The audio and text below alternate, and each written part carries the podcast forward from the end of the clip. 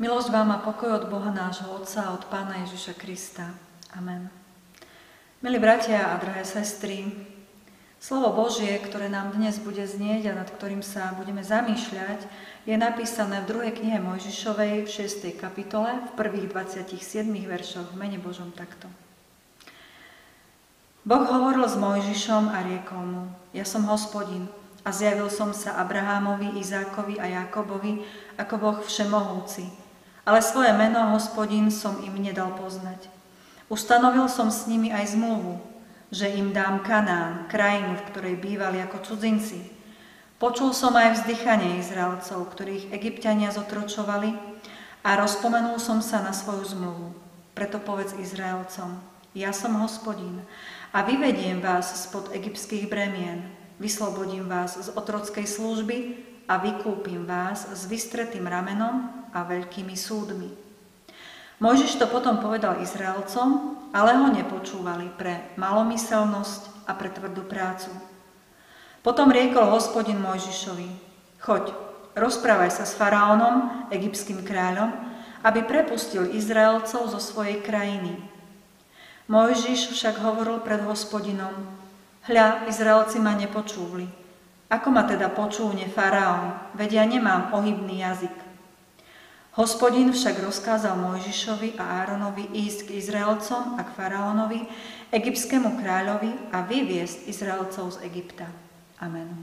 Toľko zo slov Písma svätého. Ako sme počuli, milí bratia a sestry, Mojžiš s Áronom majú za sebou prvé neúspešné rokovanie s faraónom. Nedosiahli vôbec nič a smelou žiadosťou spôsobili svojmu ľudu len nesmierne ťažkosti a utrpenie. Namiesto sľubovaného vyslobodenia prišlo ešte horšie otroctvo. V takýchto chvíľach každý človek začne vážne pochybovať o zmysle toho, čo mu uveril, a ľutuje, že sa vôbec na niečo také podujal. A práve v tejto kritickej chvíli Pán Boh znovu prehovoril. Uisťuje Mojžiša, že to, čo mu kedysi povedal na púšti, platí aj v Egypte, tvárou v tvár faraónovej neobmedzenej moci. Božie slovo totiž zostáva pravdou, aj keď sa stretáva s pohrdaním a neúspechom.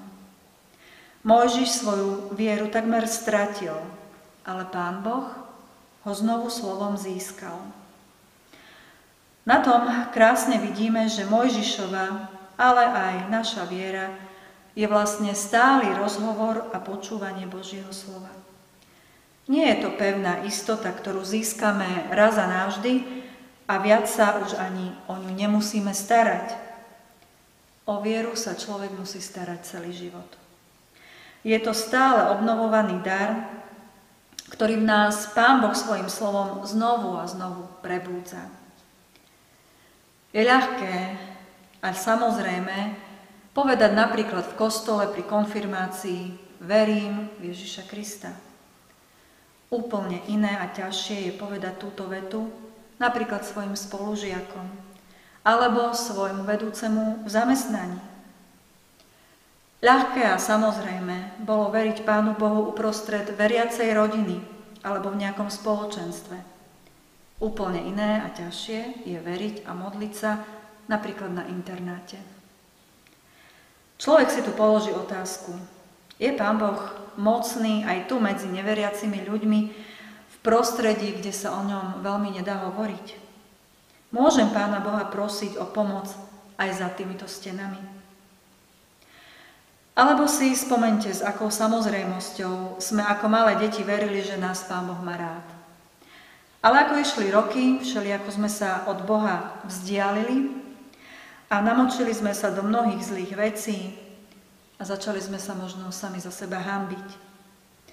Zdalo sa nám, že nás už Pán Boh nemôže mať rád taký, aký sme. Koľko úzkosti a modlitieb nás stálo, kým sme znovu uverili tej jednoduchej vete, že nás Pán Boh má rád a že nás miluje a že v Ježišovi Kristovi nám odpustil všetky naše hriechy. Každý životný neúspech, choroba, sklamanie či strata stavia našu vieru pred nové otázky. Nikto z nás nemôže dopredu povedať, že jeho viera je pripravená vyrovnať sa s úplne všetkým. Keď Mojžiš Pánu Bohu znovu uveril, tak sa vrátil späť k Izraelčanom, ktorí s ním po neúspešnom jednaní s faraónom nechceli mať už nič spoločné. On im radosne zvestuje, čo mu uveril, ale oni ho nepočúvajú, pretože im už bolo všetko jedno. Tak boli unavení a sklamaní. Chyba však nebola v kazateľovi ani v jeho poslucháčoch, ale v tom, že otroctvo sa stalo bariérou, ktorú žiadna kázeň nemohla prekonať. V takýchto chvíľach, keď už ľudia nie sú schopní počúvať Božie slovo, je dôležitejšie jednať a nie stále opakovať to, čomu tí ľudia v danú chvíľu nie sú schopní rozumieť. V takejto najkritickejšej chvíli dáva Mojžišovi a Áronovi Pán Boh príkaz, aby pripravili odchod Izraelcov z Egypta. Znie to takmer neuveriteľne. Faraón to zamietol, ľudia tomu neveria, Mojžiš to vzdáva, ale Pán Boh dáva pokojne pokynu na prípravu k odchodu, aby všetko bolo na čo najlepšej ceste. Tak rozdielne môže byť ľudské a Božie hodnotenie situácie. Aj tam, kde je viera v Boha násilím potlačená. Aj tam, kde už ľudia ani nie sú schopní niečomu veriť. Aj tam, kde kazatelia majú pocit, že ich kázania sú zbytočné.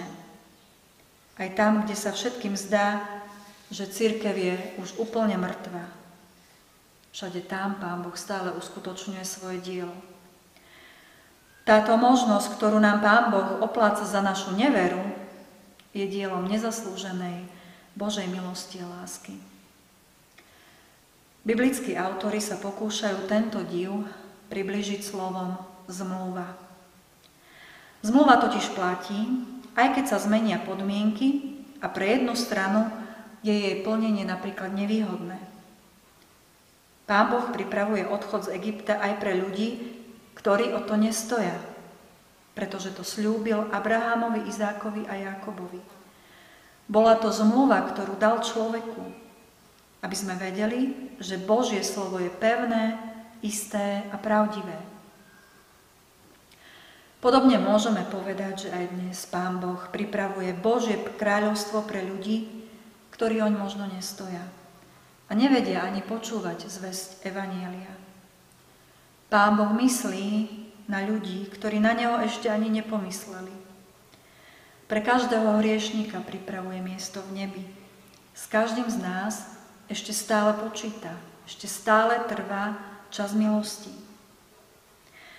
Prečo to však Pán Boh robí? Čo ho k tomu viaže? Lebo je to zmluva spečatená krvou Ježiša Krista. Ježišovi Kristovi ponúkol odpustenie a milosť každému človeku. Aj keď sme sa dopustili najhoršieho previnenia, smieme stále prosiť Boha o odpustenie a bude nám odpustené. Počíta s nami, aj keď mu práve nevieme veriť a pripravuje pre nás dobré veci. Lieči úzkosť nášho ducha a tak nás znovu prebúdza. A takto neúspešné jednanie je nakoniec úspešné. Amen. Pomodlíme sa. Drahý náš Pane, ďakujeme Ti, že Ty nás vyvádzaš zo všetkých našich vnútorných otroctiev, z otroctva hriechu. Ďakujeme, že stále trvá čas milosti a my skrze krv Ježiša Krista, Tvojho Syna a nášho Pána, môžeme byť obmytý, zbavený hriechu a putovať do Tvojho kráľovstva. Ďakujeme Ti za príklad muža Mojžiša, aj za ďalších, skrze ktorých aj nám ukazuješ, ako veľmi Ti na nás záleží. Do Tvojich rúk teda vkladám životy každého jedného z nás. Poznáš všetky naše bôle, naše starosti aj radosti. Prosím ťa, buď s nami, v každom našom dni, v každom našom trápení, aby sme cítili, že nás zo všetkého túžiš vyviesť a ale daj nám aj otvorené srdcia, aby sme aj my k tomu boli ochotní. A vypočuj nás, keď spolu k Tebe takto voláme. Oče náš, ktorý si v nebesiach, posväť sa meno Tvoje, príď kráľovstvo Tvoje, buď vôľa Tvoja, ako v nebi, tak i na zemi. Chlieb náš každodenný daj nám dnes a odpúsť nám viny naše, ako aj my odpúšťame vinníkom svojim. I neuvod nás do pokušenia, ale zbav nás zlého, lebo Tvoje je kráľovstvo, i moc, i sláva na veky. Sláva Bohu Otcu, i Synu, i Duchu Svätému, ako bola na počiatku, i teraz, i vždycky, i na veky vekov. Amen.